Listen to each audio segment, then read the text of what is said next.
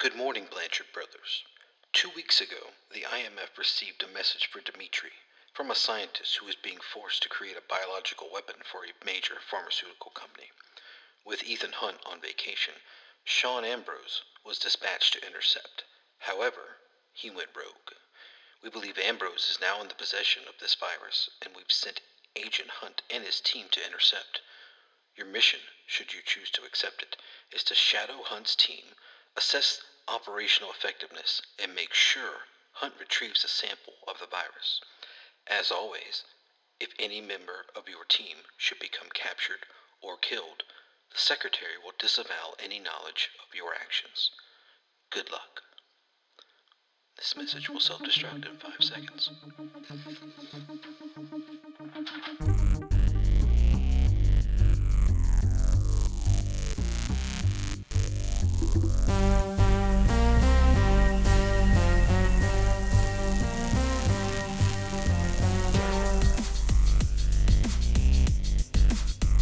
Hello, and welcome back to another episode of Road to Reckoning. My name is Noah, And my name is Gavin. and we're the Blanchard Brothers back with you once again as we continue our months long journey to Dead Reckoning Part 1 by revisiting all of the Mission Impossible franchise.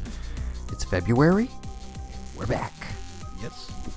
Unless you're a Patreon subscriber who already heard this episode. If you want to be one of those people, head over to patreon.com slash the ARK of E. Plug, plug, plug. Okay, we're done with that. Yes. You gave us our mission briefing at the top. Yes, I I appreciate it. We're back. Hopefully everybody enjoyed episode one. New mission, new movie. Yes. Or new Uh, movie, new mission. Whichever way you want to go about it. Doesn't matter. little little four year gap and a lot has happened Yes. in between. Uh, this is a, a pivotal moment for the Mission Impossible franchise. One of many pivotal moments that we're going to get to. It's the year 2000. Uh, I was I was a young lad. I was I was nine for most of this, Right. but we'll get to it in a bit. This is a movie I saw in the theater. This was my first Mission Impossible in the theater. Mm-hmm. Any any initial thoughts before we jump into anything? I'm trying to we- think- I'm trying to think where I vividly remember us seeing this as a family. Right, but I'm trying to think. Did I know about the killer in Hard Boiled before then, I was going to get to that as well. or I'm trying to remember when it came into my frame of reference that, or like, is this the movie that makes you go back and watch those movies? I could have swore. So if you're 10, I'm what 12 at the time, 13, somewhere. That's your own business, all Yeah. right? All right, so 98, I'm 10 years old. This is 2000. So I'm 12, 13 ish, getting there. I'm 13 in. No, I'm 12. I don't know where I'm at. Yeah, I'm 12 years old when this movie comes out. But I can't. I I remember seeing The Killer on either HBO or Starz or something. Just being and watching the end and being like, "What the hell is this? A shootout in a church? I've never seen that before." Mm-hmm. And just like the camera moving as the action's happening, and it's like I was like, "What the fuck? What?" But you and I had already seen a John Woo movie before. This I would assume so. Hard Target. Yes, Yeah. for sure. The best. We'll get we'll get into all of Yeah. that. So What yeah, did you? But yeah. any any thoughts on two from the top? From the top, like, I mean, I remember being stoked about it whenever it, It was a big deal. Yeah, it was is basically what I was trying to Yeah. get to. This at at the moment, this felt like a huge thing. And for again, us as as young kids going to action movies, this is like hell yeah. We've had two bonds by this point. I think this is the Europe World is Not Enough as well, right? Mm-hmm. But I think that's a fall release. This is summer.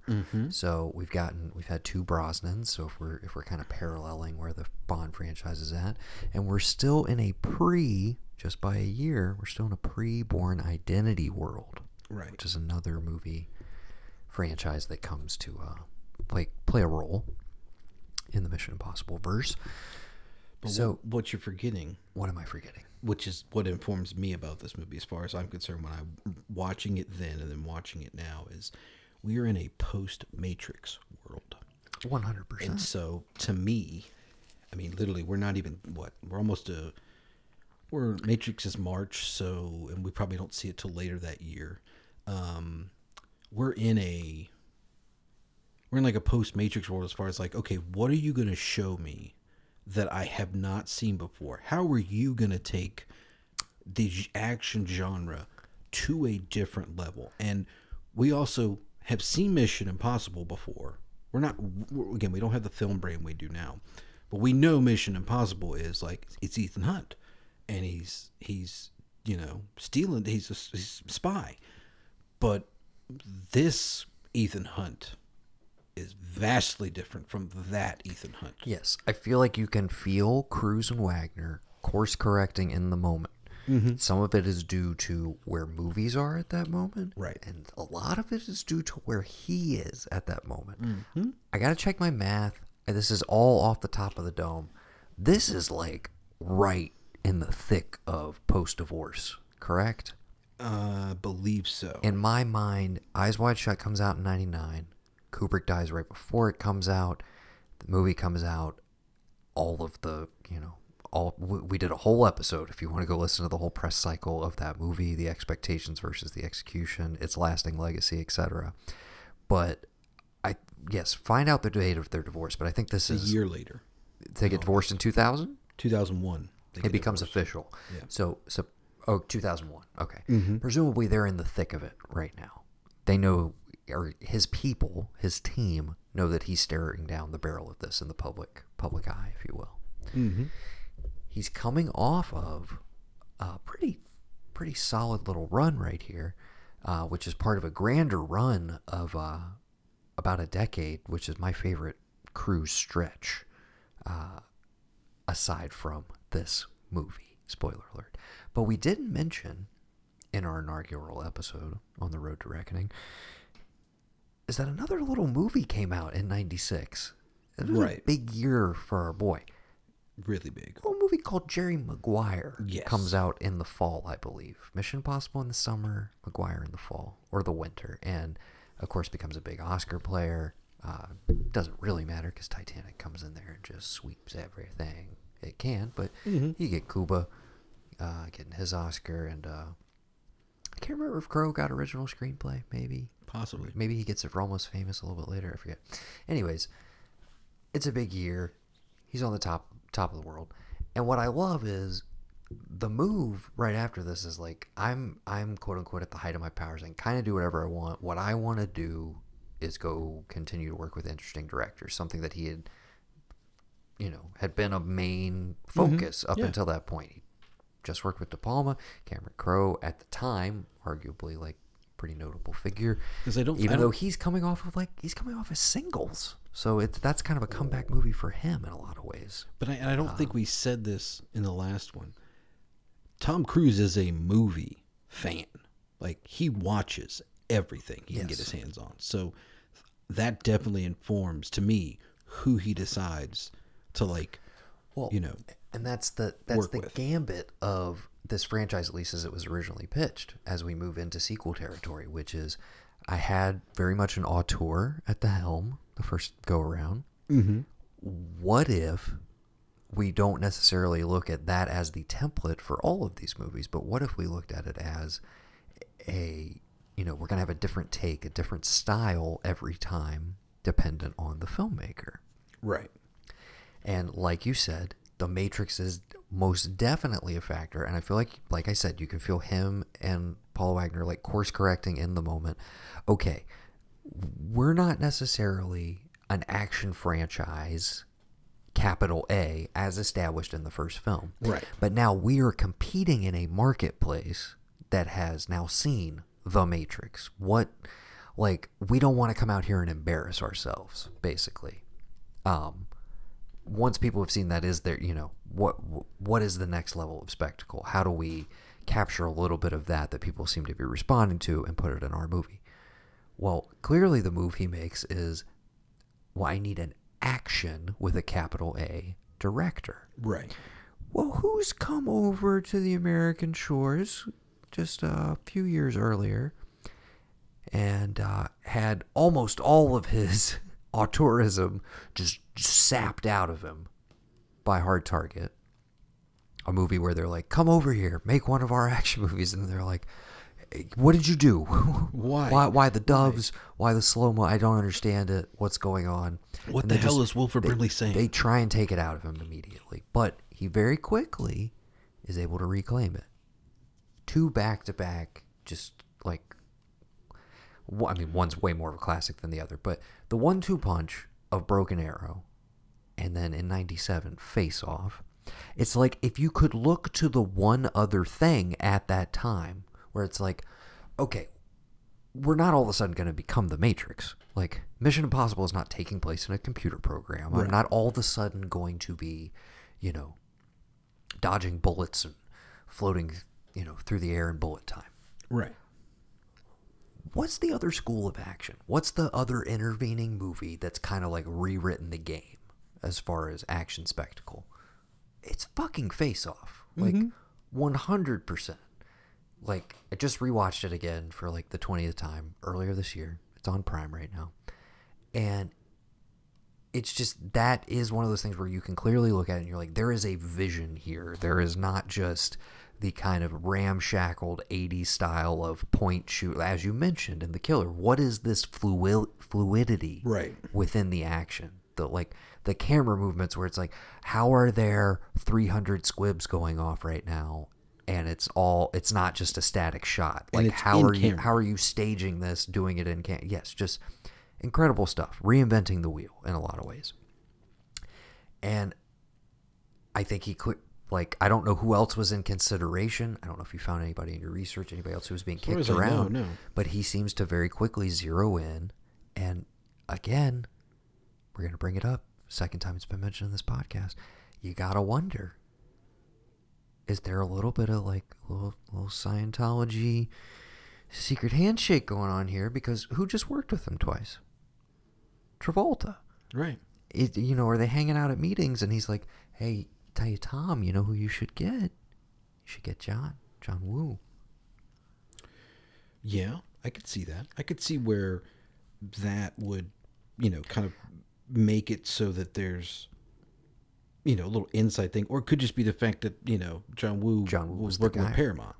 Oh, Paramount, okay. and, Is like- Face Off a Paramount movie? I Yeah, yeah, distributed by Paramount. So could be a thing where it's like, look, you've got to you, you they signed him to a three picture deal, maybe because most people don't do four picture deals. What the hell is that? Yeah, it's usually three pictures. three, and so he's on retainer. They've made him money, and it could be Cruise was like, "Yes, I want him at everything. Let's do this," or it could be, you know, "Hey, he's been successful with us before. You want to redo? You want to come back to this? We still own the rights to it. Do this, do that. Let's have a meeting of the minds."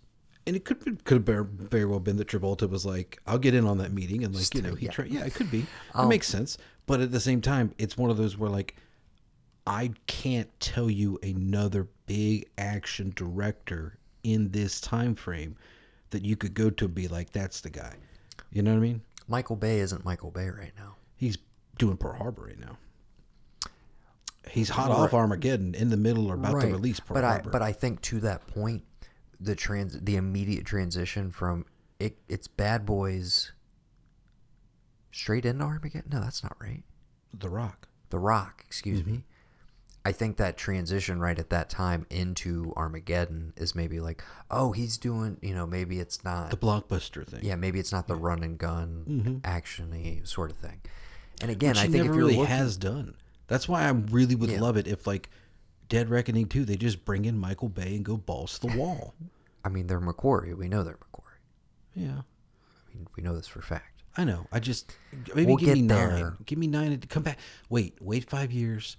Give me nine and ten, and or just give me nine, and like have it be a Bay blockbuster, just fucking crazy, or like a a contained self meditation on what it means to be an action star after your prime with one of Michael the Bay.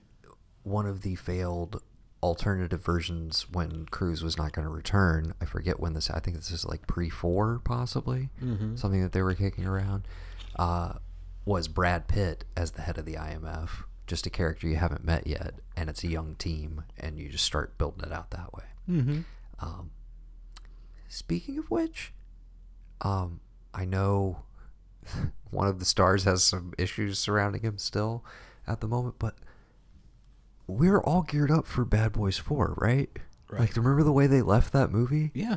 I think we're we're once again entering another like ten year gap period because those guys went off and made the Batgirl movie Mm-hmm. that got like just shit canned and we'll never ever see it. Right. The whole HBO thing, Mm-hmm. um, or Warner Brothers thing rather.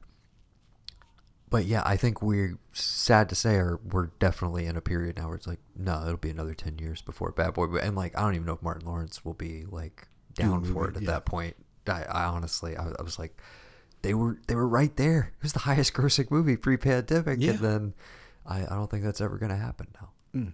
Uh, anyways, okay.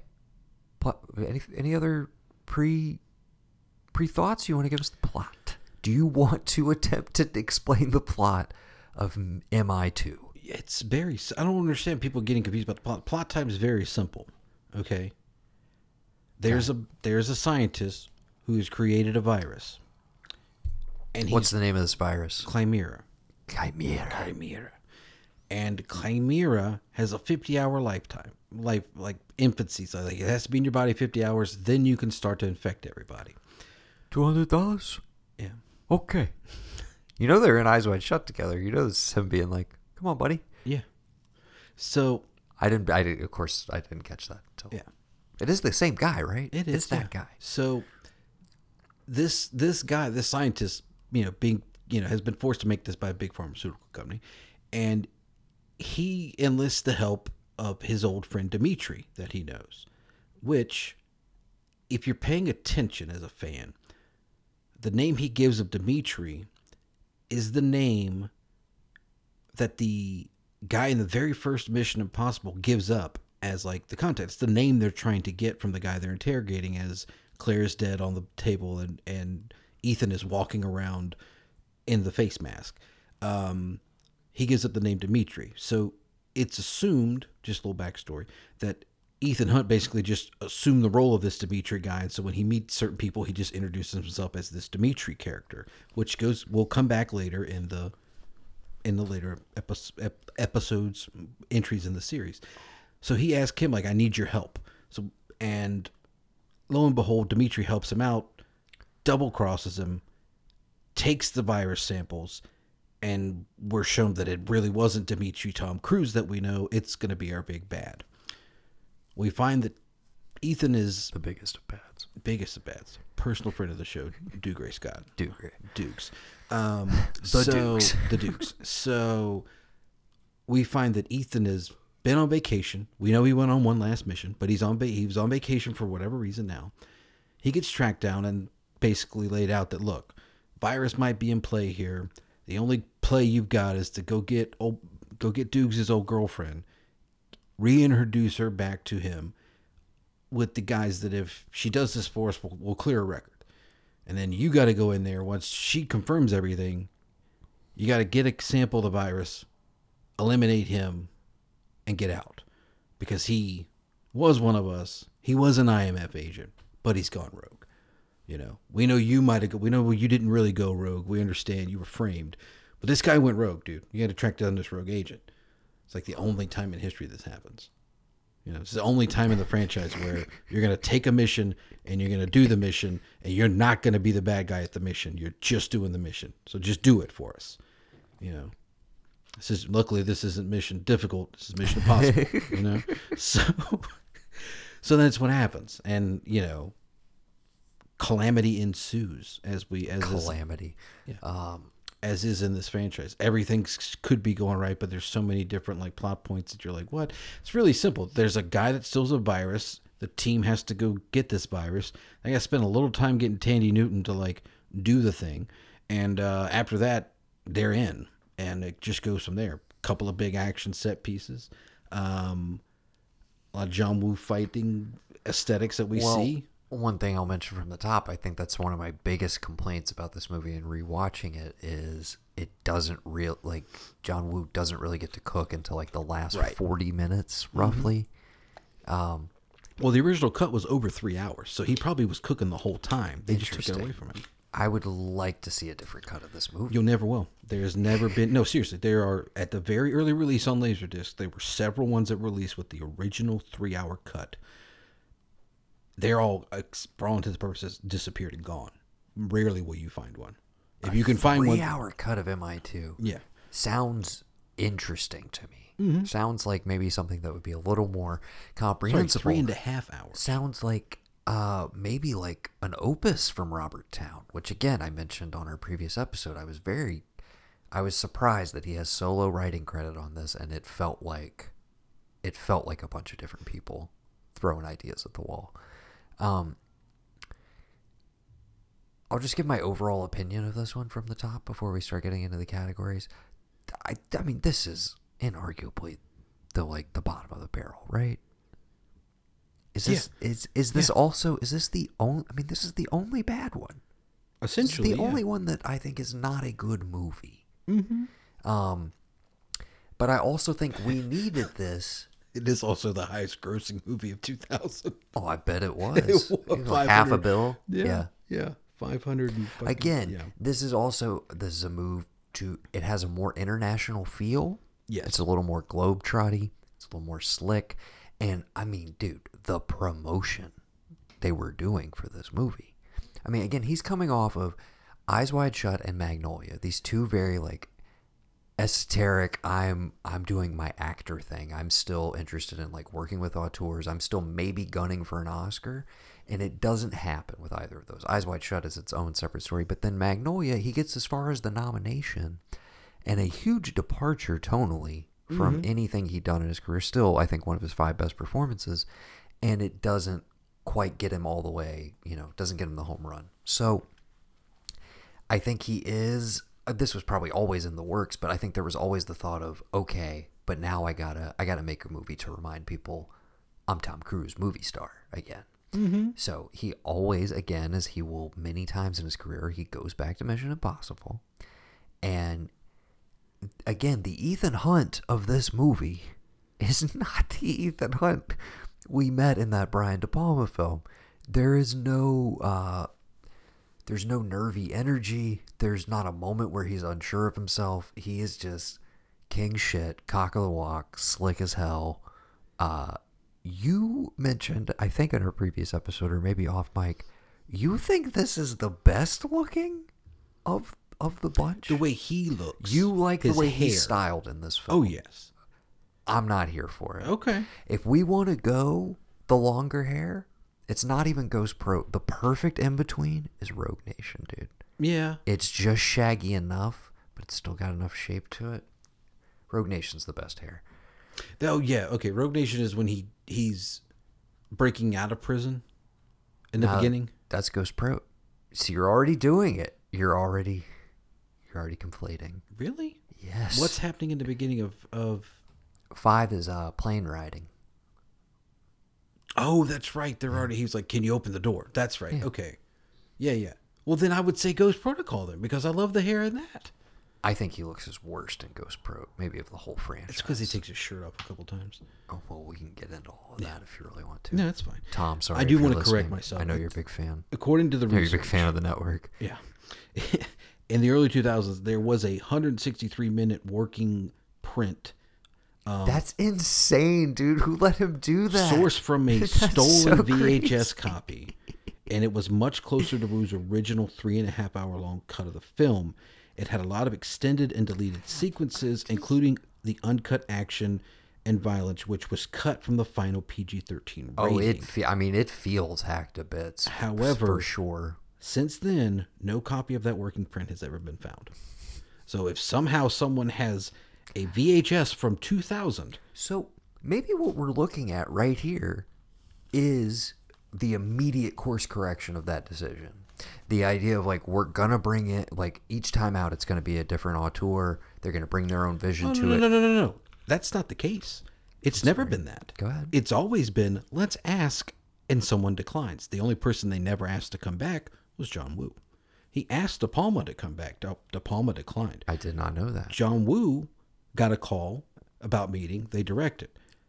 John Woo was never called or talked to again. Now, granted, around 2008, I'm thinking he's making the Red Cliff saga, but it says they never asked him. I don't know if that's true, but in research, Well- it's basically he was the only one that was never asked to come back. But I'm assuming had he been able to, he might want to. I don't know. I don't know what happens with Wind Talkers, a movie that was not particularly well received at the time. But I think basically after that run, It was like I came over, had a bad experience with Hard Target, had a slightly better experience with Broken Arrow. The most crystallized vision of him as as a you know crossover mainstream um, you know mainstream American moviegoer filmmaker. The reason he is still a name for some people is Face Off. Period. I think that's like when everything just coalesced perfectly for him. But then, yeah, if you're telling me, yeah, he delivers a three and a half hour cut, which is again baffling to me. It's like I can't believe they would let him do that initially. Like even submit a cut without without the stipulation in advance that like, hey, the movie needs to be two hours or or this or that or whatever. But I could see him feeling like, all right, uh, they, you know, they brought me over here. They wanted to wine and dine me. They wanted my vision. And every time I really cut loose, I always get reined in.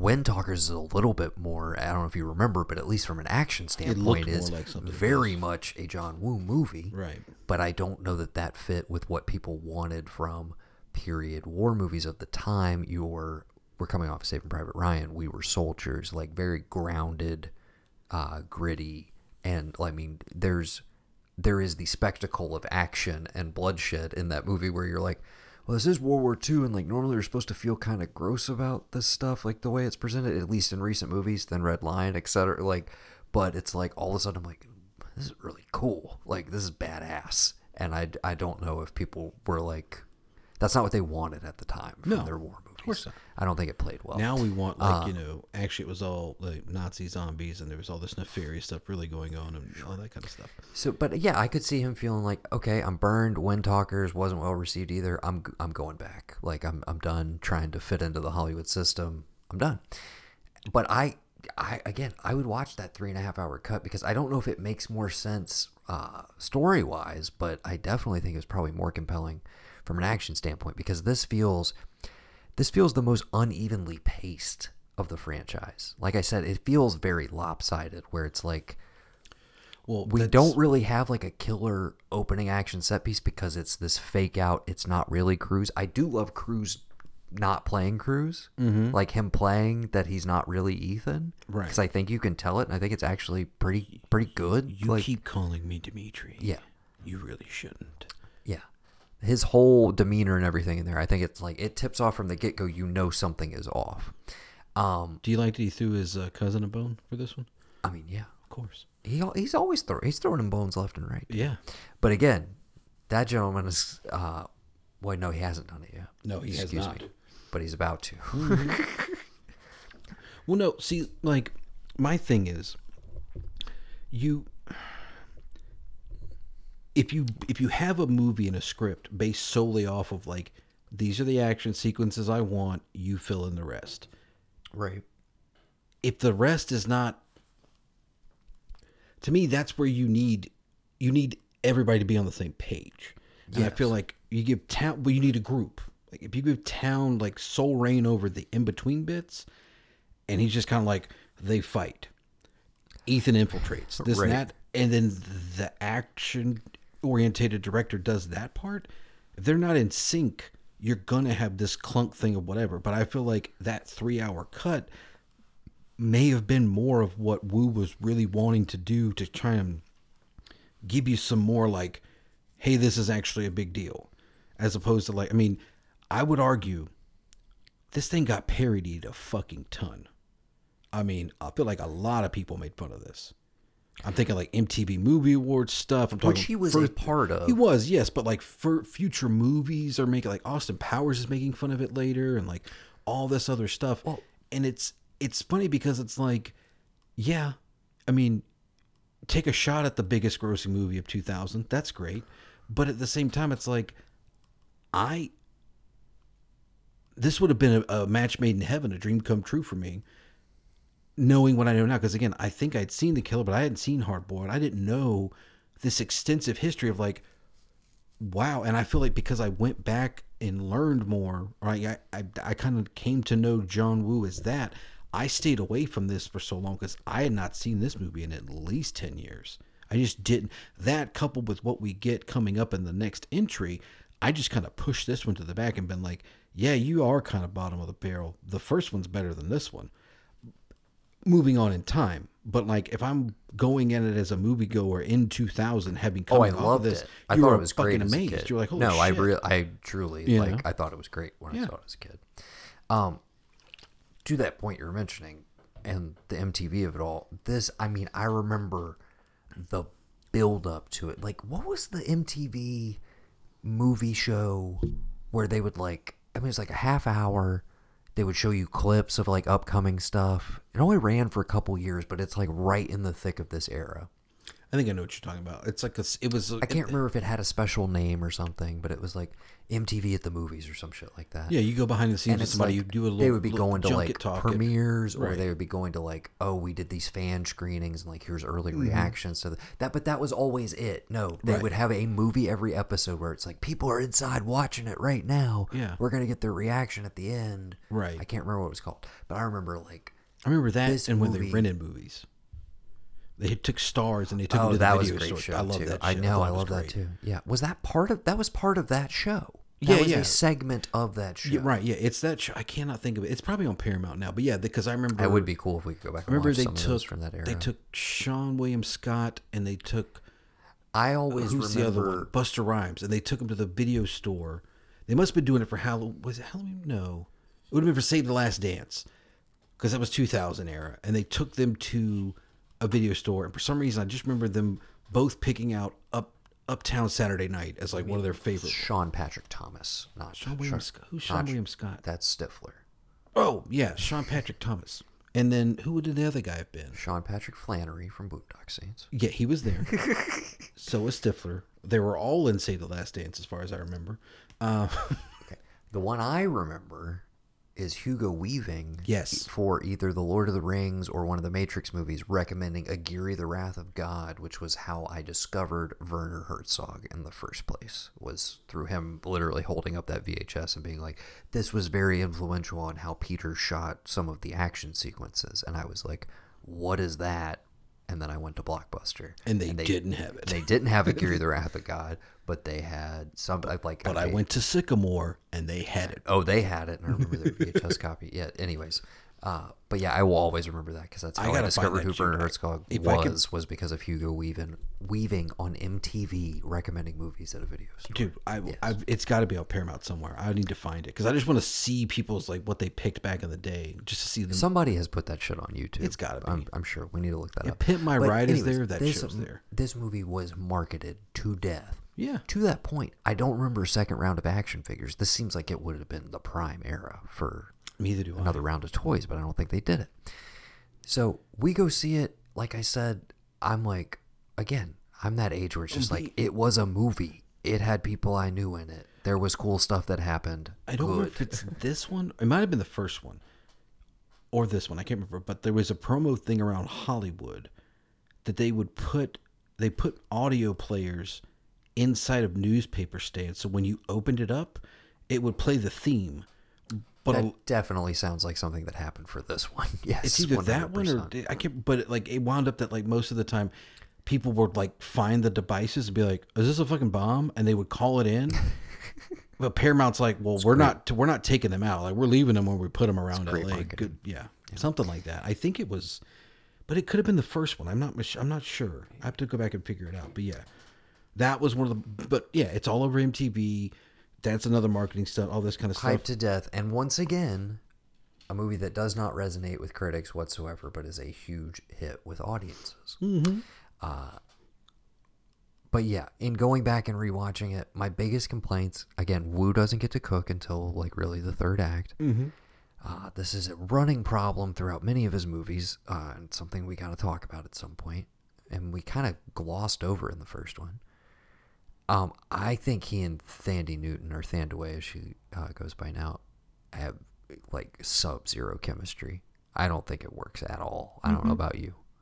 No, not at all. And and so much of the movie hinges on I mean the whole like then feel better scene where she's she's like basically saying I want you to care about me and like be upset that you're putting me in this situation and he's basically saying like I do like I really do care about you and you're just like the movie spends so much time on that stuff and their dynamic and there's just nothing there like I don't feel anything. I'm not rooting for them. And then when she is kind of ultimately the big MacGuffin of the third act, where it's like, oh, she she's got the virus now, she's the weapon. It just I don't know. The stakes are not there for me in the same way that they are in say three, for Mm-hmm. instance, when you do manage to convince me that he cares about this person, has chemistry with them. I just think it's I don't know if it's a yeah, I don't know if it's a casting thing. I know she was not a huge fan of him, and they apparently were not like Yeah. they didn't get along great on set. And I think it was definitely Well, like a. Think about she's Think about it. Your wife, who you're about to get divorced from, recommends her to you from a movie they did forever ago. okay. If your okay, wife gets, did not know that if your was wife gets wind that like, how are you supposed to be with her in person? Are you gonna try and be the charming guy that like, why would my wife ever leave me? But if there's already rumblings, because this comes out 2000 May-ish, but like they let everybody know in February of 2001 they're getting separated. That Mm-hmm. ain't something that happens like overnight. So there's they're towards the end if you want to argue. Their marriage is probably towards I mean, I don't know if it was Eyes Wide Shut that did it or whatever, but it's kind of on the back nine if you want to say so. But then you pick an actress for your next big movie at your wife's you know, she said, "Hey, why don't you think about her cuz I worked with her." And you know, you could see where like maybe like if her and Kim, or sorry, her and Nicole Kidman are friends. Like, is there? How are you going to play? It just you know, I'm not saying she's wrong completely because I do appreciate her just for like who she is and other stuff I've seen her and She's great. This is another, you know, this is the first time that her and Anthony Hopkins in a movie together, and of course she got she's in Interview with the Vampire, that too. Yeah. which I did not realize. Mm-hmm. Okay, so you, you know, but yeah, she hasn't really like popped popped. I mean, this was her her Yeah. thing, and then I feel like it doesn't really happen for her until I guess she gets some decent notices for Crash, even though the movie hasn't aged particularly well. And then I, but yeah, I don't feel like she.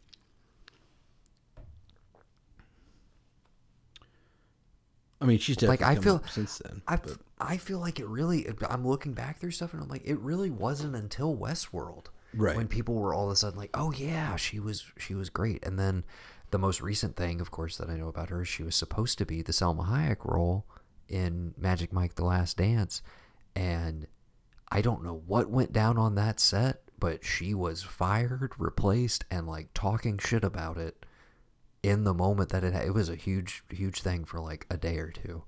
But yeah, um, wow.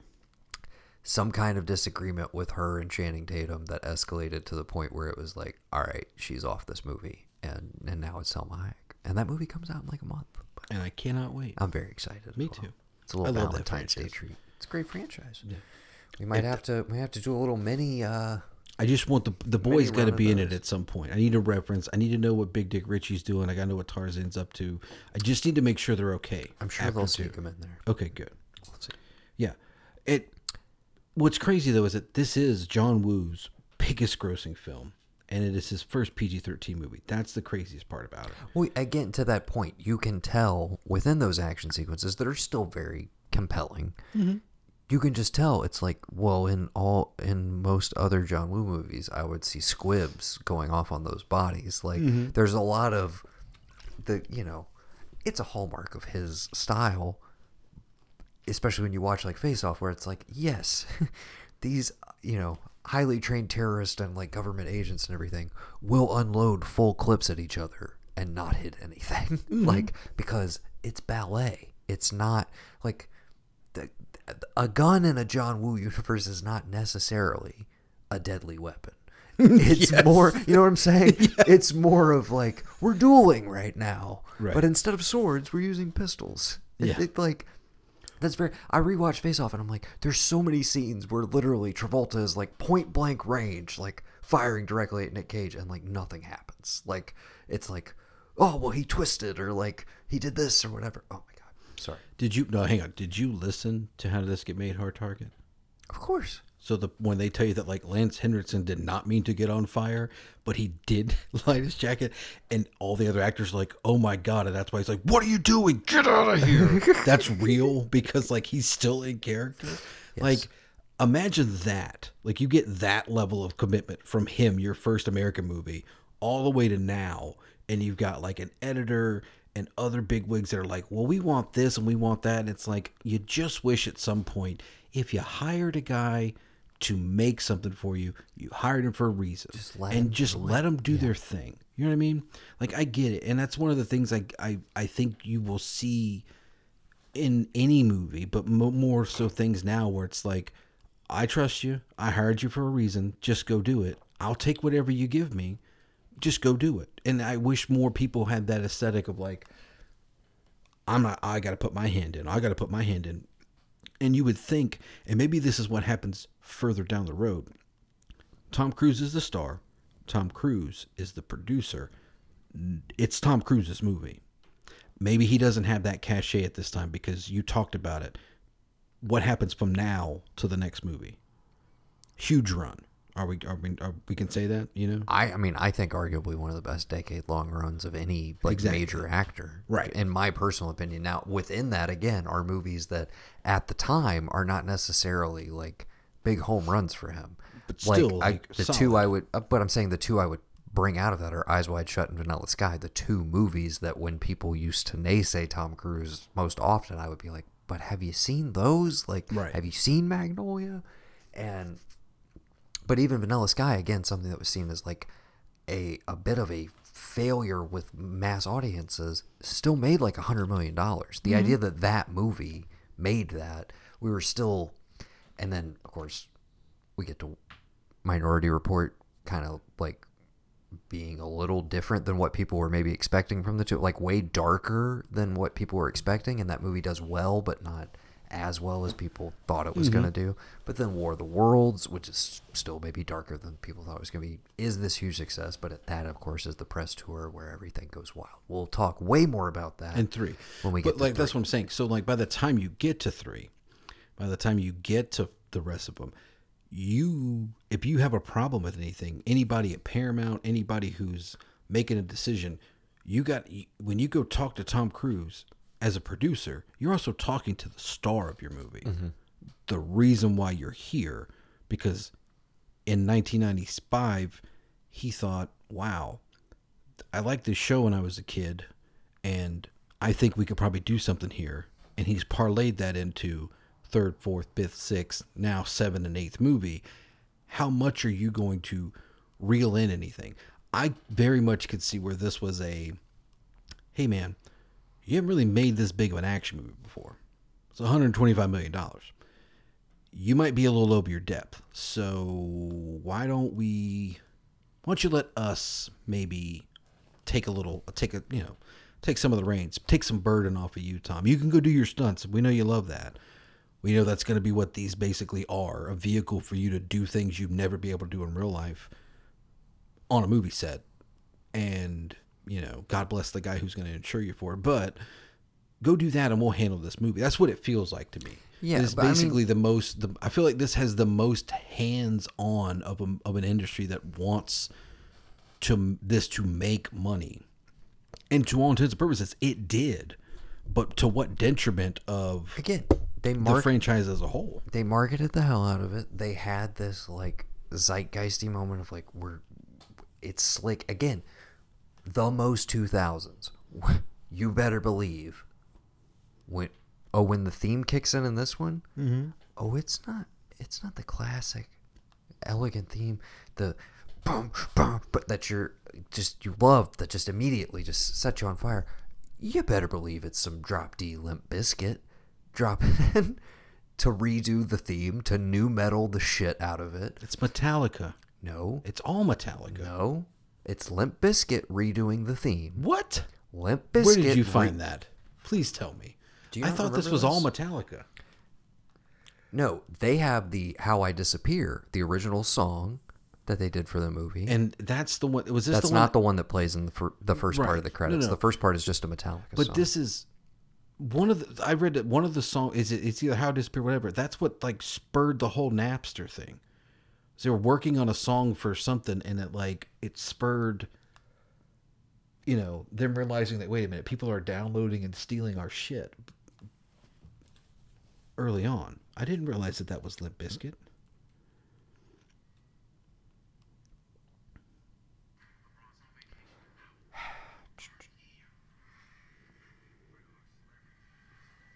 You're welcome for your free your free ad house party coming to HBO Max, I believe. Are they remaking House Party? Yeah. What? Only in theaters, excuse me. Oh, okay. It, hold on a second.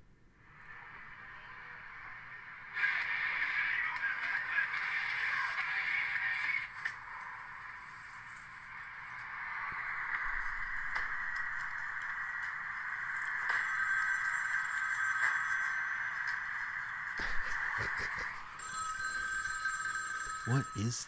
What am I watching?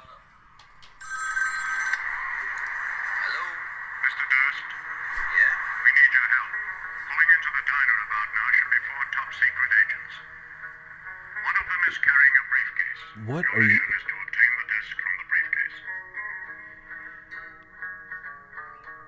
What? I had no idea that that. I just assumed it was all Metallica from back in the day.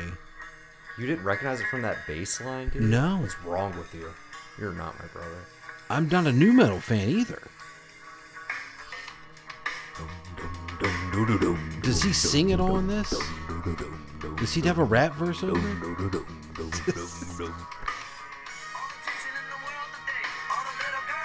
girls living in the Alright, world today. Is that in this movie? The bad, the bad comes the The good. theme is But not their the. reinterpretation of the theme is, but you don't hear the lyrics. Doesn't. Get That's why I had no idea. If I'd have heard that, could God, take a you- look around. Oh my God. Okay. Theme from Mission Impossible 2. That was the theme. The original song is "How I Disappear" Okay. by Metallica. Was um, I had was Crazy Town I on bring the soundtrack too? the reason I bring it up is because I had completely forgotten, and I was like, "Oh yeah, Limp reco- re-recorded the theme." Because as soon as I heard it kick in, the boom, boom, boom, boom, boom, boom, boom, boom. Come my lady, come come my lady. It's unmistakable. You're just like, I know, I know right where I am. I'm in the 2000s. like, um, it just, It is one hundred percent a product of its time. the look, the feel, everything about it. Go ahead. okay, so in that case, We haven't even sh- gotten to the categories Dude, yet. shout out to ahead. trying to be the one and only time you try to be James Bond and have like a fucking original song with the movie, but you don't play it like you have. I appreciate you having your own theme and maybe iterations on it throughout the whole, you know, run of the movies. But if I'm correct, this is the only time there was an original song made. They didn't go back to that ever again, right? I don't think so. Exactly. So it's like weirdly like kind of trying to be like Unless James it's like Bond every movie. one of them had like a buried thing that we don't know about. Where it's like, did you know? There's like Tenet has uh, like a whole original song from like Travis Scott or something. Right. But it's like that doesn't happen with movies the way it used to. And then like Way of Water ends with. Uh, both Avatar movies had like songs attached to them because it's like, well, I did it with Titanic, so I just that's what you do, right? And I'm like, that is so like a mid '90s just like approach to movie making, but I don't know. I believe the last time that ever happened was the Wild Wild West soundtrack, and it never happened again. Wiki Wild.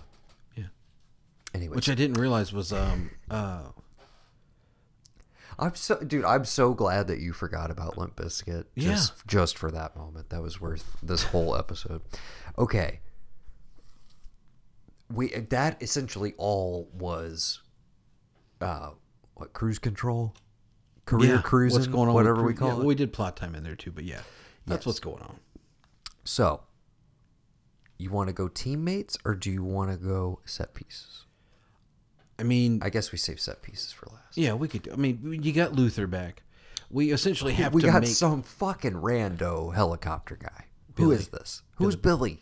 just a random, you know, trying to bring somebody in. Could you uh could you picture? He's no Jean Reno, I'll tell you that. Much. yeah. Well, could you picture Steve Zahn being him? One hundred percent. Had to drop out. He was the first choice. I love that. that I, I didn't read the trivia on this one, so Oh, thank you for bringing all these lovely tidbits. Steve Zahn would have been perfect. What was he doing? Well, what's 2000? What's Steve Zahn doing? I mean, right Joyride's right around the corner, but Maybe I don't think still- that's it. Mm, could be. I don't know what. What I'm trying to think of. What else he would have been doing around the time? I have no idea. Um, but yeah, he uh, Saving Silverman? Was he sa- was he busy saving Silverman? it could be. Yeah. Um. No, Steve Zahn would have been perfect. And this guy, that guy, to your, let, let's give him a shout out. I mean, seriously, probably biggest thing He's ever done. Yeah. think? Well, and it's one of those roles where you feel like, again, if you're retroactively casting this, you're like, well, that should have just been Benji from the get go. But it's like, but Simon Pegg wasn't Simon Pegg at that point. Same way with like nowadays, and this is gonna sound really terrible, and I don't like talking like this, but like ever since the A team, I just feel like any helicopter pilot should just be Sharlto Cole. Sharlto Cole. It just that should just be who he is, because you get a little bit of it in the third one with uh, the team member and that who flies the helicopter, but for the most part, yeah, this I, I'm assuming that that was this guy's like one and done thing. Um, Could you? yeah, John Polson as Billy Bard Baird. Yeah. Uh, yeah, just he's not bad. He just it they just kind of give feels him like, a lot. Well, it kind of feels like, hey man, we don't really have a lot of IMF guys in Australia, so this is just your guy. He may not Right. even be part of the IMF. He may just be your driver, your helicopter pilot. But this is what we got. Go for it. We need to add a segment to this episode called "Missed Opportunities" because if you- you talk about the amount of people who had to miss stuff or stuff was missed because of this, I think it's astounding. Anyway, but yeah, it would have been Steve Zahn as as uh, Billy, but unfortunately, that didn't happen. Any other missed opportunity? Do it right now. Oh no, no, okay, yeah. Well, I'm just thinking, in, in, like uh, Thandie, she couldn't be in Charlie's Angels because of this movie. Okay, our buddy Argu- I mean, arguably better movie because it's still very successful. Charlie's Angels. Yeah. Oh yeah, yeah. I mean, who do we think she was up for? The Lucy Liu role? uh, In all likelihood, I would imagine. She's the Lucy Liu is the least known star yeah, of I that casting at the time. Well, she could have been a villain. That's all I know. I don't know. It doesn't say what role, but like she Right. had to drop out of the movie. Yeah. Um, obviously, our our buddy Dukes, he didn't get to be Wolverine because of this. uh, saving grace of that whole franchise, arguably. Yeah. Like, uh, what a weird butterfly effect that would have been. Um, There might not Stone- be Oliver like Stone eight or have been in line nine. X Men movies if that decision had happened. right. Yeah. Uh, while we're at it, adversaries. Uh, God love him. Yeah. He's got to be. He's got to be on the low end of the franchise, right? I mean,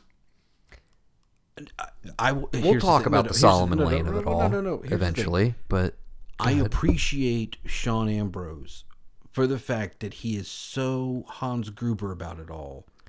That he's just like, yeah, no, this is just about money. I don't really give a shit about this virus. You're going to sell me the stocks.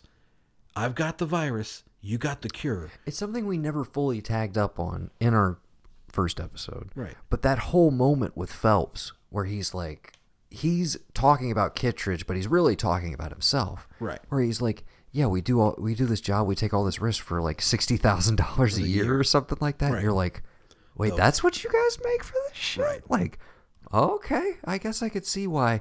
But uh, you're also like, well, this is why you have such a bad turnover rate, guys. You need like true blue dedicated guys like But it's Ethan. off the and those that's like maybe five or six people that you're gonna have in this organization. Right. Like you need to pay these people a little bit better, or you're just gonna have people going rogue all the fucking time. And what happens throughout this whole fucking franchise?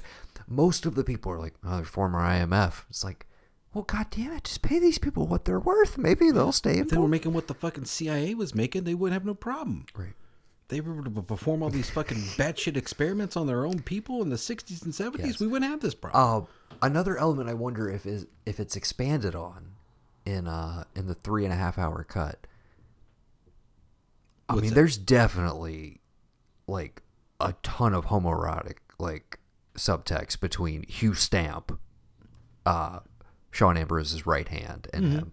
Like, there's a lot of jealousy going on. Mm-hmm. Oh, of course. That all of a sudden your girlfriend's back in the picture. Like, Yeah. I thought we were going to release this virus together, buddy. Thought we were gonna Why are you bringing her back into the mix? I don't trust her. Yeah. Yes. Uh, there's a lot of that that still survives the cut. I feel like like it's there Oh, if you yeah. want. And I'm like, that's such a more interesting movie. Like let's let's get into that. Come Yeah. on.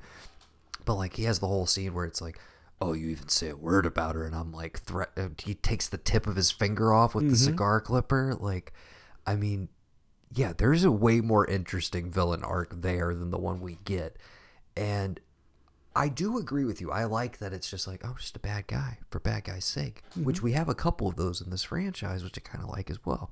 Talk about that in four, uh, where it's like we're not really to explain. it's just Right. And then when you get to like the next guy, doesn't even seem about the money for the next guy. The next guy's just mad at what happened to him. He's just getting even. Right. Like it's perfectly, in a way, to me, perfectly reasonable for like his his, you know, his reaction to what happens to him. And then you get into the whole like doomsday. I've I, I've seen the system. I have to change the system, Ethan. Yeah. Ethan, the system must change. Like all that that happens. That's my worst impression of that dude. I cannot. Sorry, Solomon Lane. Um, I thought you were doing a Tom Wilkinson, who is in this franchise. But Yes. that's what you sound like Tom Wilkinson in Michael Clayton. Oh, Michael. oh, okay. Well, good. Believe me, Michael. yeah. Um, so, uh, what was I saying? Um, but yeah, so I could appreciate him for that. Other than that, yes, completely throwaway.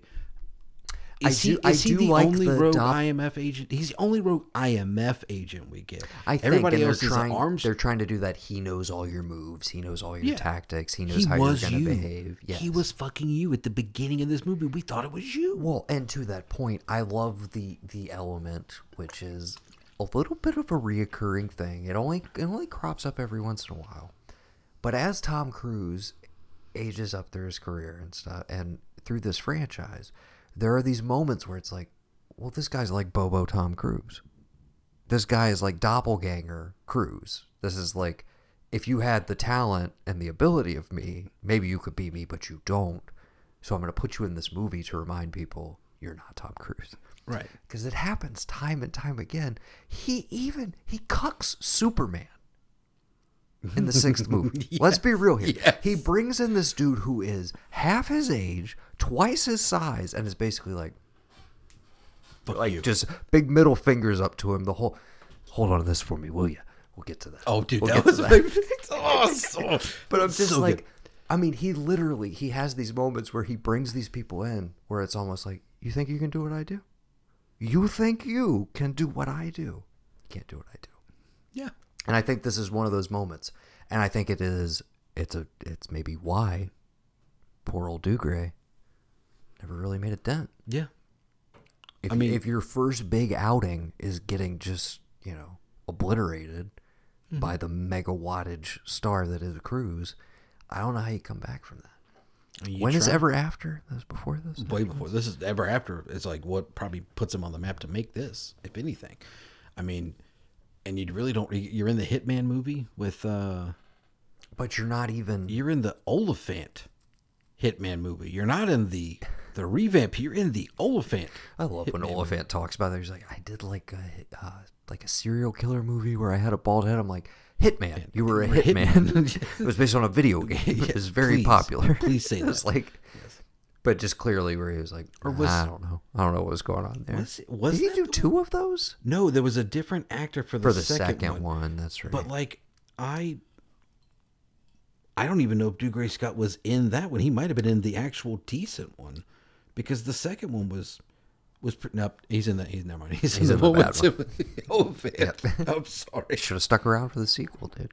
hey 24 million made 101 million i can't argue with it rupert friend was the second That's agent right. 47 god oh wait, that didn't do good at all Okay. yikes Let's uh I'm just it just goes to show you. You see, you see what happens when you, you don't jump in the ring with Ali because you think you can box. You know what I mean? I just want to be at the I want to be at the pitch meeting where Cruise goes. Yeah, and then the opening we're going to reveal it's not really me. I'll be there. But Dukes is going to rip my face off. I just want I want to be in the room when he says, "Get it?" He's going to rip my face off. Like, did perfect. Do you think it was as simple as that? Like, do you think the calculation was as simple as face makers, face, uh, face, uh, John, John Woo, John Woo, he he already did. He knows how to do this in his sleep. Let's Yeah. get. Do you think it was as simple We as can that? do- we listen, have faces had- getting ripped off in our movie. Somebody just made a movie called Face Off. Let's get that. guy. that guy, he has like at least two montages of surgery. We do it like that. Of course. Oh just get him. No, because obviously Oliver Stone was attached. Bef- they asked De Palma, he says no. Oliver Stone is like, I'm game. Dude, an Oliver but it Stone ran Mission over again movie. because of Eyes Wide Shut. And so here we are. I yeah, Eyes Wide Shut may be responsible for the most. Like if we do this, the spider web of everything that it affects inadvertently, oh, mm-hmm. and which is weird because you're like, well, it's just two like huge stars, but you're like, I'm talking about like the sets in England being tied up for that period of time, like other movies that were shot in different locations than they we're would like, have been. We're like, we had Aliens 2, the reboot, after the terrible, you know, Alien. Uh, what's the fourth one? Resurrection. After Resurrection, we were gonna reboot two then, but fucking Pinewood was Yeah, backed up with Eyes Wide Shut, so we couldn't do Too it. busy. Yeah. We were gonna do another Blade Runner, but uh, sorry, fucking Eyes Wide Shut had the whole thing locked down for whatever reason. Uh, What I've realized is we pretty much abandoned all structure for this second episode. No, I would But- argue the movie abandons all. I was gonna say, but in when true it comes to like MI2 fashion, I think it's okay. I do want to just hit before we wrap up. We could talk about no, no. We could talk about the, we got a big set piece. We do have the Chimera like breaking in. It's signature part of the franchise. Tom Cruise, excuse me, Ethan Hunt suspended on some sort You of rope. got it. You, somebody, maybe not always Ethan Hunt, but every movie, somebody has to Yeah. and dangle from something and catch He, themselves. well, hell, he's dangling when we first meet him because we haven't, haven't even talked about Swanbeck, fucking Anthony Hopkins, being the new IMF guy. yes, apparently getting paid like I think like ten or twenty million dollars to just come to in come for in a and day. do like a day and a half. yes, Yeah. he's really good in that scene. The only time the words Mission Impossible are uttered in the franchise ever. That's mm-hmm. it. Like they no one ever says it like this mission's impossible or like Mission Impossible team. They all just say IMF team, but like Anthony Hopkins is literally the only one who makes the, the phrase Mission Impossible in this entire franchise. It's amazing. And yeah, and again, going back to plot time a little bit, he comes. He that we find him. Ethan's, you know, doing a lot of rock climbing, which he insisted on doing himself, and apparently almost died once. Had he not, he had a, he had a, a cable on him, but if Tom Cruise doesn't grab the camera at the last second like he did to catch, he's dead. You know, because he wants to do his own stunts. But he didn't. and I feel like I mean, like you you mentioned on the first one, he did his own stunts, but I feel Mm-hmm. like it becoming a part of his persona. The seeds are really planted for it here, Right. Because of the amount of behind the scenes attention to the that rock climbing, all that, yeah. to the rock climbing sequence specifically. Mm-hmm. But yeah, and the motorcycle, which if you're watching them in order, I'm like, dude, I mean, that's like the saving grace of this movie. The motorcycle work Mm-hmm. in the end is is great. It's great stuff. Uh, that would maybe be, I mean, kind of just the whole third act. I like the building set piece, but again, like we were talking about, you can feel in that shootout when it finally escalates, you feel how chopped up it is. It Mm-hmm. doesn't have that fluidity right. um certain shots of it do like when he when he turns it's right after his poor piss poor the script and his delivery the piss poor attempt of a ddl last of the mohicans stay alive i will find you. It's like Yeah. very similar to that but you feel nothing in the moment because you're just like i don't care about these two characters getting together. It's not a huge factor for me. But then he bails from her and does the slow-mo run down the hallway and just like straight out the window. And again, I, all I'm thinking in my head, and this happens a few more times, it really only ever happens one more time with three, but there's a few moments where you're like, oh, well, the only real difference is like now they'd just be doing this for real. There would be no no CG, no green Right. screen. There would be none of this. Like, no, now the difference would be he would just jump out of that window, like for real. Like, Right. they would just do it. And that's the weird escalation of like, yeah, weirdly, when you go back to these kind of the transitional ones, particularly three, you're like, oh, I love these set pieces, but I also see like how things would be just a little tweaked if we were just doing them with what these movies have become now. Right. Uh, So yeah, again, my pick is the. I do love the fake out. Oh my god! Again, if they had played more into the subtext of the the gay lovers that I think the villains really were, when he, it's one of the like most diabolical things Ethan ever does in this franchise. But when he makes Sean kill his like right hand man, Mm-hmm. inadvertent like it's so it's fucked up dude Yeah. it's so good but i remember that like as a kid that in the theater was enough for me to be like, this movie is so cool. You like, mean to tell me they put three masks on three different people? two of two of the same people is is him. Like basically, you break it out. The face mask is used three times. It's all Ethan's face. Two times it's the same dude using it, and then the last time it's a complete fake out. Like, bro, you've done this to two different people. You did it to your girlfriend. You did it to the scientist. You don't think somebody would do that to you? Come on, man. It's like a, it's a fucking, it's Chekhov's face mask. It's like fucking, it's, we're gonna have, it's gonna have to be in here somewhere. Well, and this is one of the things that this movie is remembered for. Some people are like, "Oh yeah, that's the one where they get a little ridiculous with the mask, right?" And I'm like, Right. "Yeah, but it's really fun." Yeah. I think the best use of the mask is coming up. Oh, yeah, definitely. We'll talk about Yeah, yeah, that. definitely. I cannot wait. We're gonna have a very special guest for episode three. Let's wrap up our categories and, and accomplish so this mission. I would, uh, So set pieces. I'm going with, like I said, the motorcycle Yeah, chase, the end- yeah. face off, and the sand. The I mean, the the fight in the sand. oh yeah, I still think the, and it's it's also one of the, this only happens every once in a while. But this is a moment where you almost I I do recall this, and I really did want to highlight it. So glad I hit this. Eventually, we get to like it's it's a pure face off between him and Ambrose. Mm-hmm. And again, the movie wants you to believe that like there's all this extra baggage of like, oh, you like, you know, I want her, you used to have her. There's like all this subtext of two men fighting over the same woman. But remove all that from it. He like goes to town on the in a in a more brutal fashion, I would say, than he ever gets with anybody. Like they are slugging it out, mm-hmm. and it's a yeah. He basically like beats him within an inch of his life, mm-hmm. which is not something you would ever identify with that character.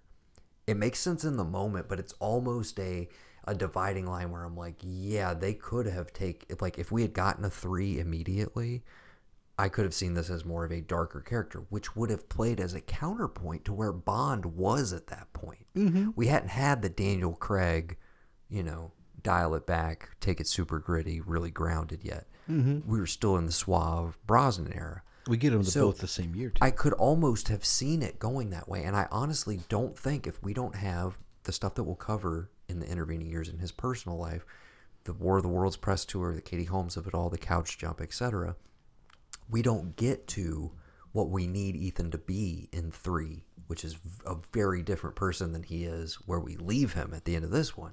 Mm-hmm. Even though we'll talk about that final moment where it's just like him and Thandie, and it's just like, let's get lost. I was like, this is terrible. this is fucking garbage. This literally feels like, oh, I'm like, you know, I gotta go find me a woman. Like, I'm divorced now. Like, this is where I'm at. Or I'm coming. whatever. It's coming. Or it's wanting you to think that, like, oh, he's just a normal guy. I'm like, yeah, he'll find love again, blah, blah, blah, whatever. But yeah, the whole, like, let's get lost. And then they just, like, walk into the crowd. I, I hate it. I hate it. It's a bad ending. These mm-hmm. movies should leave you on, like, a, oh, yeah moment. And that mm-hmm. one just, it didn't. Well, I think it's one of the. It's a counterpoint. I would argue, and something I can get into as far as like looking it down the road is like, if you are competing against this guy who's like, oh, if James Bond wants to fuck, he's gonna fuck. Doesn't matter what it is. Little note as well. They they used Goldeneye as a precursor for like how they meet. They were supposed to meet and just talk, and John Woo was like, "That's not too interesting. Why don't we make them kind of chase each other in cars, a la Goldeneye, like the opening?" Like, oh, oh, okay, yeah. So it does kind of steal from a James Bond franchise, but um, if you got that thing of like this other secret agent, James Bond is constantly betting women. He's like this and that, but you have. I feel like that's the natural thing I would do with the character. Is like this guy's either going to be married, and like there's that family, and then the family of his team he's fighting for, or this whole thing of like I would get, I would lock the doors, and you and I would go to town right now, but I got a mission. I got to do this mission. The, When the mission's over, come holler at me. But right now, I'm on a mission, so I can't. the move what I mean? towards desexualizing him Yes. is, I think, a, a huge strength of the franchise. It, it continues to put a bigger and bigger distance between him and the James Bond character. Mm-hmm. And it also removes an element that I think was very conscious on his part that, like, maybe people don't want to see, like, I'm sure he hears the stuff about, like, oh, you didn't really have chemistry with that person or this person or that person. And I think he consciously was like, maybe people don't want to see me fall in love on screen. Like, maybe maybe that's not the thing they respond to about this character. And maybe he should be more of a cipher. And I think that's basically where we're headed. So, Yeah. okay. We covered Cruise thoroughly for where he is at at this point. Our set pieces. Um, I, agree. genuinely The- think the I think that the motorcycles are. It's John Woo going like, okay, I did airplanes. I did speedboat chase. Um, I've done car chases. What have I not done? I haven't done motorcycles. Right. Like to this degree. And it's just him like cutting loose. Very much enjoy it. I enjoy the final set piece fight. I kind of consider that whole third act one big giant set piece. That takes the cake for me. I would put it over the uh, the tower virus heist. Um team members I mean, does Thandie deserve it? What does she actually do? Well, okay. she is only recruited to get back in to infiltrate Ambrose. She does that very well. Because they feel like this is the quickest way to like Right. back to his heart. Right. So, and of course, she fucks it all up because, like, she tells him everything when she thinks he's Ethan. Um, Yeah. because there's the whole thing with the exchange at the dog. Like, she puts his stuff back in the wrong pocket of his jacket, and that's how Okay, he knows. sorry. Here, so you said you like him with the long hair. Here's where it doesn't work. As soon as he puts that beanie on and he has this weird like Yeah, fringe come yeah. out of the beanie, it no, I no, I don't like it. And then he does it for too much of the movie. Right. I don't like it. Um, again, as with most, it seems like this is a trend that doesn't happen, but they try to make it happen. Ideally, had she come back for three, she would have been a member of the team. Well, I mean that happens gets a team over member. and over again in this franchise. It's like, oh well, this is the team, right? Where they all go. except for Luther, and then Benji. Yeah, Yeah. the core from the from the OG original. But they're constantly like, especially. I mean, sorry, we keep getting ahead of ourselves, but especially at the end of four, when you're like, he literally is making a point of like, it was all about the team. Like, look at the look at this team around Mm-hmm. us right now, and you're like, they're they're all kind of gone for the next one, but whatever. yeah. Anyways, Well, um, Paula Paula had the whole thing with what's his face, and then you know Jeremy Renner. that's just that's you want to talk make- about missed opportunities. That's Yeah. one of my. She's probably my biggest regret for not coming back. Yeah. Uh, But yeah, so I would. I mean, do we have to give it to Luther again? As a solid team member. I mean, he's got it all under control. Well, that's why I wanted to ask you what you think Nyah or Thandie does because I was like, she's more active and it's more centered around her. It's like the whole gambit is on her right. to convince him. But like you said, she fucks it up. But because of the face maker, which is like, I can't judge her too much for that. right. So I don't know. And I felt that was one of my, again, why I feel like this is not a strong entry overall. I feel like Luther is there, but without a lot to do. Um, I, also feel like this is the first time, and I'm glad that they stay away from it. They try and put it like it's that it's that late 90s early 2000s like when we got these big action set pieces like we got to be able to cut away to somebody to have like a funny one liner kind of thing mm-hmm. and they kind of try and do that with luther a little bit in this one mm-hmm. which i feel like they navigate way better in all of the sequels. Oh, yeah. that's one of the things i love about this franchise is the way it approaches humor i think is a very like weird specific thing that like you and I and a few other people are keyed into, but it's Right. like decidedly not for everybody. Where I feel like some people laugh at those beats of humor for the wrong reasons. Uh, but yeah, okay, so yeah, I'm fine with giving it to Luther again by default. Two for two so far. Unless Yeah, you I think mean, that Nyah deserves it. There's I- nobody Billy, else who's Billy really doesn't do anything. She. I mean, I could appreciate her. Like you know, I'm going to inject myself. So Pretty cool move. one that keeps me alive, but two, like you know, gives him. I got to trust him to come and get get the cure. But, um, oh yeah, we didn't even talk about it. Brendan Gleeson is in this movie. Yes, incredibly underused Yes. and underserved. One of our greats. because he's got what right after this is going to be Gangs of New York. I would think would be the next big thing. So that makes sense. But still, he's in it. It's worth noting he's in it. Very short. Again, it's all about money. He just happens to play the CEO of this this pharmaceutical company, so it is what it is. But uh, but yeah, no, I'm totally fine with giving it to Luther again. This just seems like I don't know, man. This just seems like an easy weekend for him. I guess is what I'm saying. I know it's like a virus that could potentially like infect the whole world, but this just seems like this seems like one that they wouldn't reference when they're hanging out having a beer together. You know what I'm saying? Like this mission doesn't come up very often. This was not like a crazy one for them. right. I don't know. I could see that. I mean, it's one of those where like I don't think, and I I'm I'd be curious to wonder like how how much he, as in you know, how much Tom Cruise is like relative to you know the franchise as a whole. How much he's willing to be like, yeah, but you know that was before. That was a long time ago, man. That was like it's 20 years ago. I'm I'm I'm, I'm focused on now. Mm-hmm. I'm just worried about what's going on with us right where where we've taken it. I don't want to look back. I always want to look forward. Like I wonder if that's the answer we get, you know, as we're moving, you know, moving forward with what they're going to do with the, the ending. Because I, I I think you're right. I don't think that it's something that he's like, you know, oh, uh, yeah, uh, I, I still stand by too. I think it's something he could probably admit now. That's like, eh, you know, I um. I don't think he would ever say that. I think he, in true Tom Cruise fashion, would be like, "Great picture, had a great time." John, what he did with it, incredible. That would Tandy be knew- that would Tandy- be it. Tandy of all that's people that's all you would get from him, Yeah. Mm-hmm. and that would be that. Because that's you know he's a fucking politician, dude. You can't ask him any real questions. So that's the kind of response you would get. He would never be like, "Oh yeah, we kind of dropped the ball with that one." Because at the end of the day, like you said, huge fucking success, half a billion dollars. Like that's Mm-hmm. insane. This movie is not good.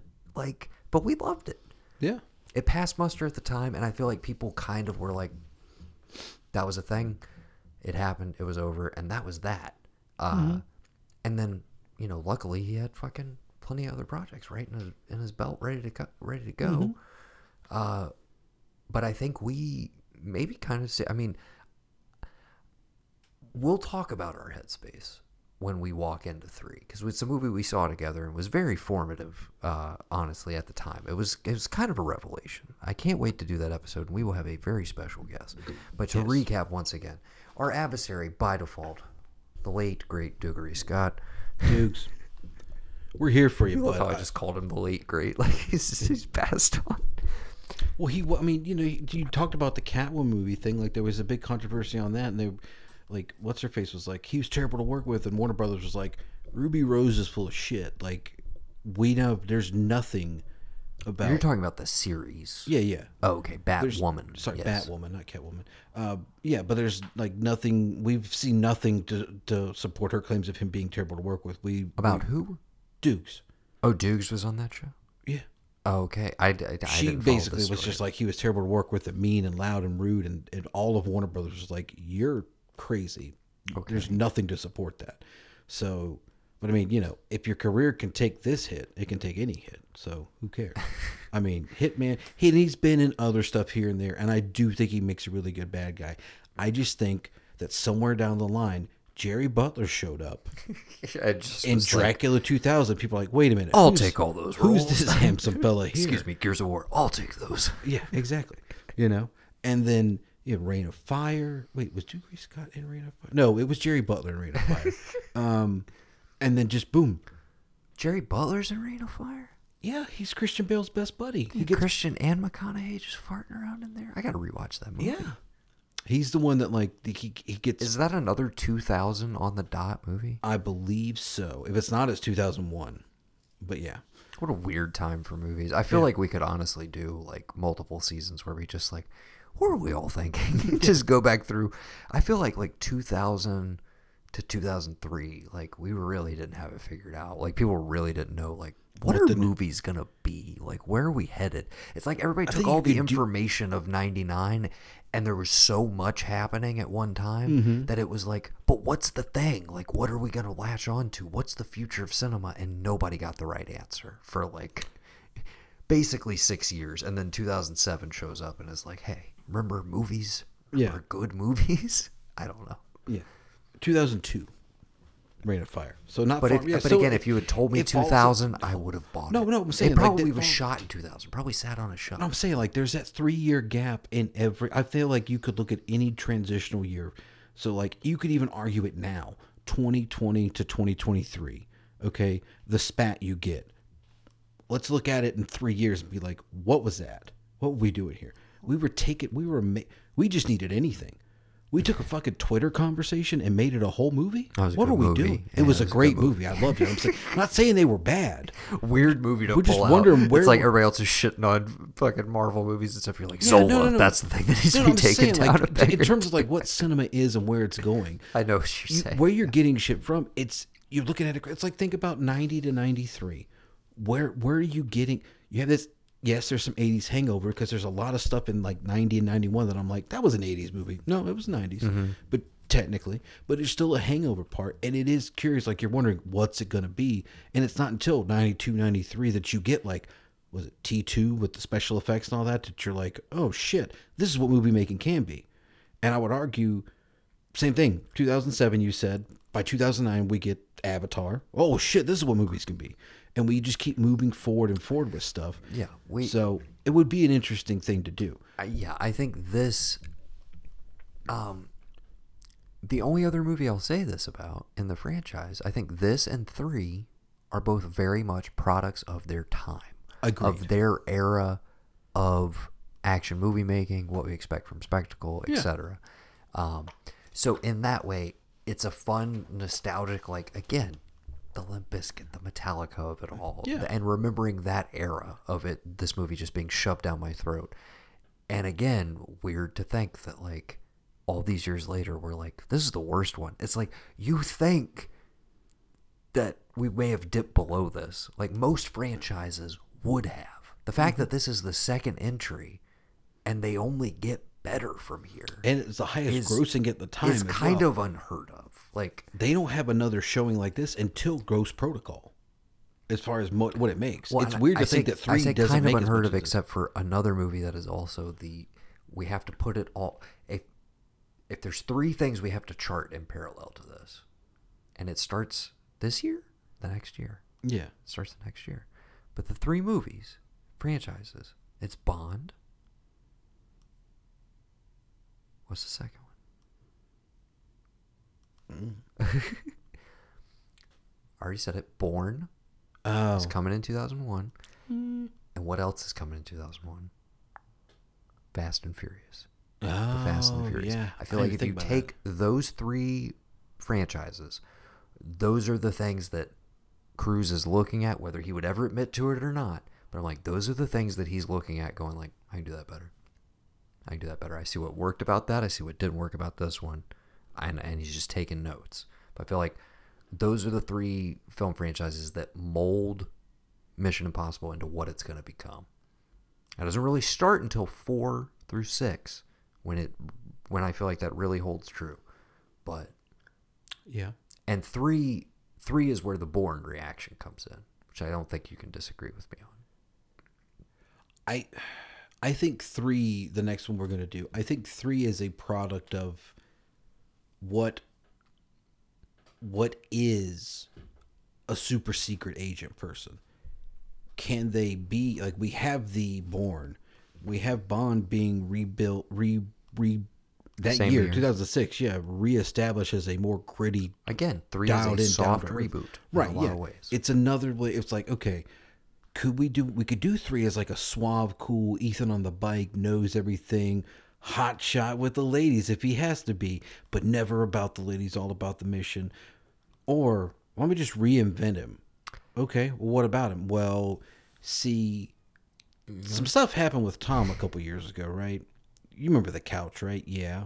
So Tom may want to distance himself from the couch. Yes. Okay. But he's still going to be on the couch. Yeah, no, no, no. He'll be on the couch. But there'll be he'll have a family on the couch.